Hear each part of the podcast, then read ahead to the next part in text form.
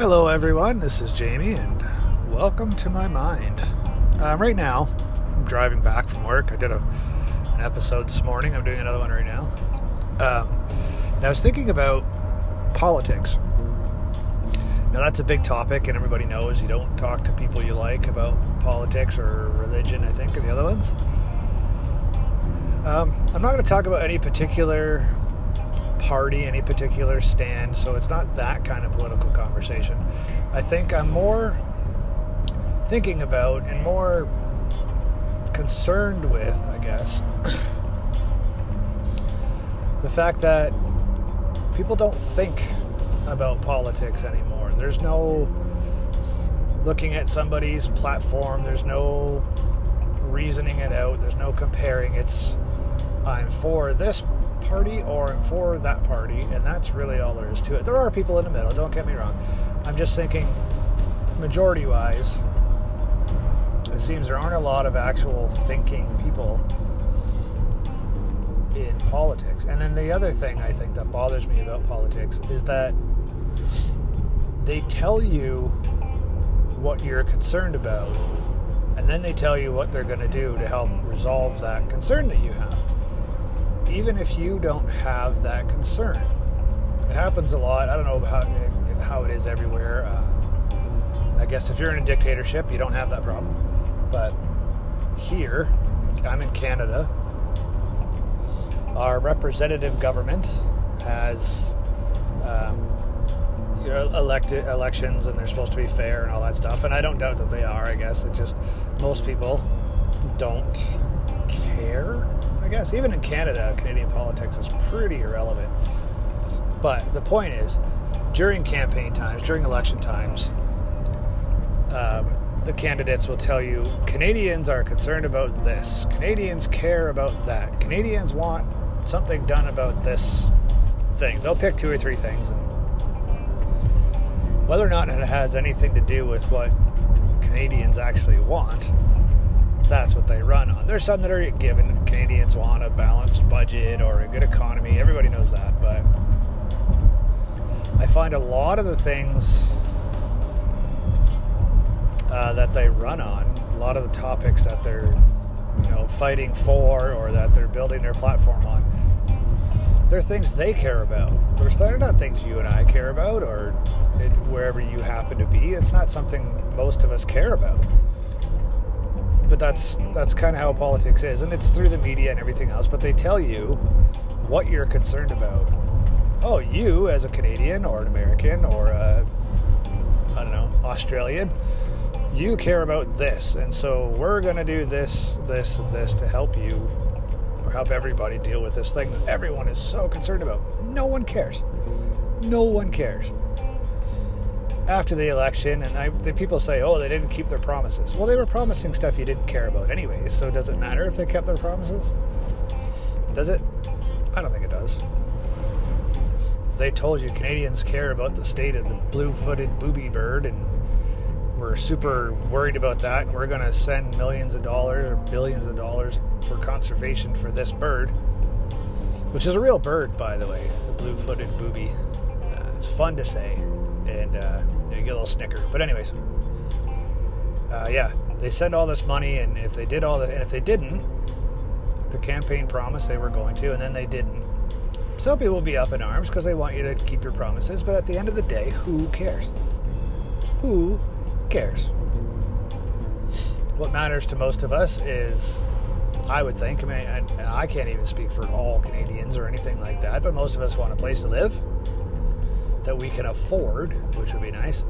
Um, you know, food that doesn't kill us and basic stuff, really.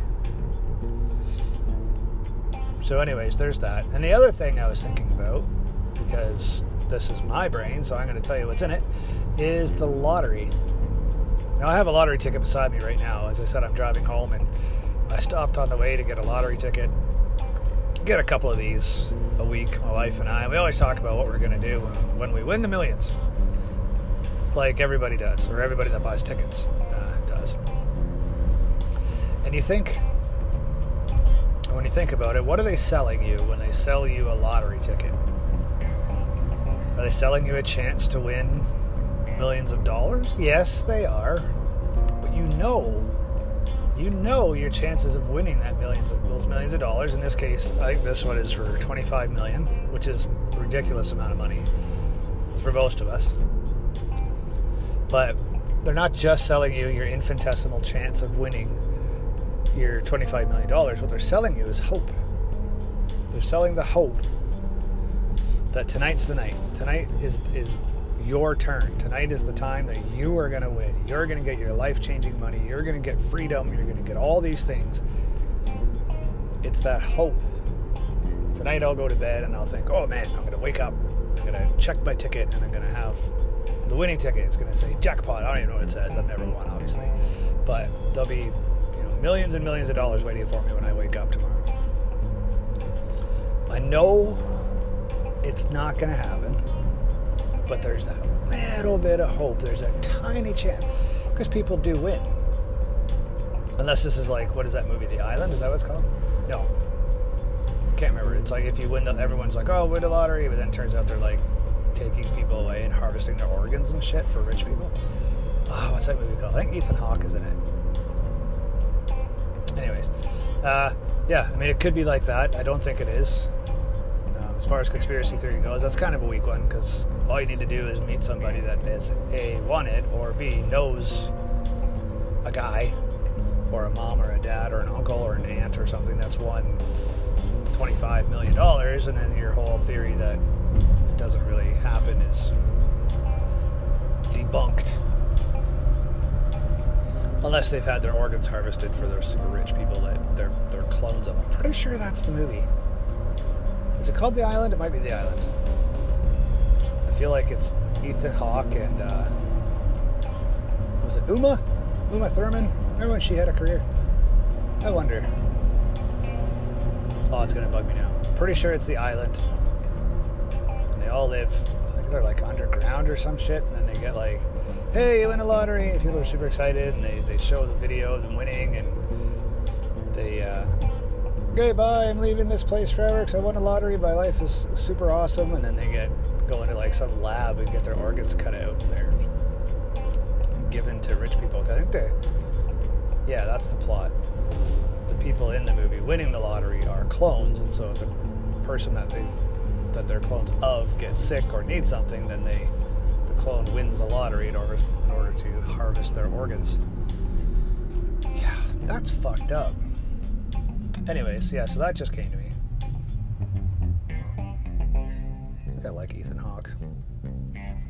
Something about his face bugs me. I can't think of a single Ethan Hawke movie. I'm like, man, that movie was awesome. Good job, Ethan Hawke. Oh, you know who I really don't like? James Franco. Oh my god. He's such a bad actor. I don't understand. I do not understand why everybody likes James Franco, or why anybody, I should say, likes James Franco. Did you see Spider Man? The uh, Tobey is Tobey Maguire, Topher Grace, whatever. Tobey Maguire, yeah, the Tobey Maguire ones. Did you see those ones? Oh, he's so bad in those movies. God awful. I can't watch a James Franco movie, with the exception of Pineapple Express because Seth Rogen's pretty funny. But ugh, awful, awful, awful, awful movie or actor. Sorry, the movie's fine. Anyways, that's my. I don't like James Franco rant. I'll, i mean, I don't, I don't know him. He may be a nice person. He uh, maybe donates to charities and stuff, and, and does kids hospital visits and shit. That's cool.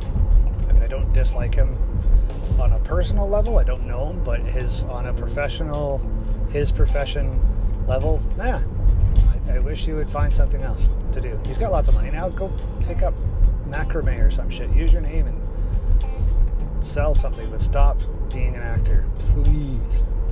Just stop. Okay. This time I mean it.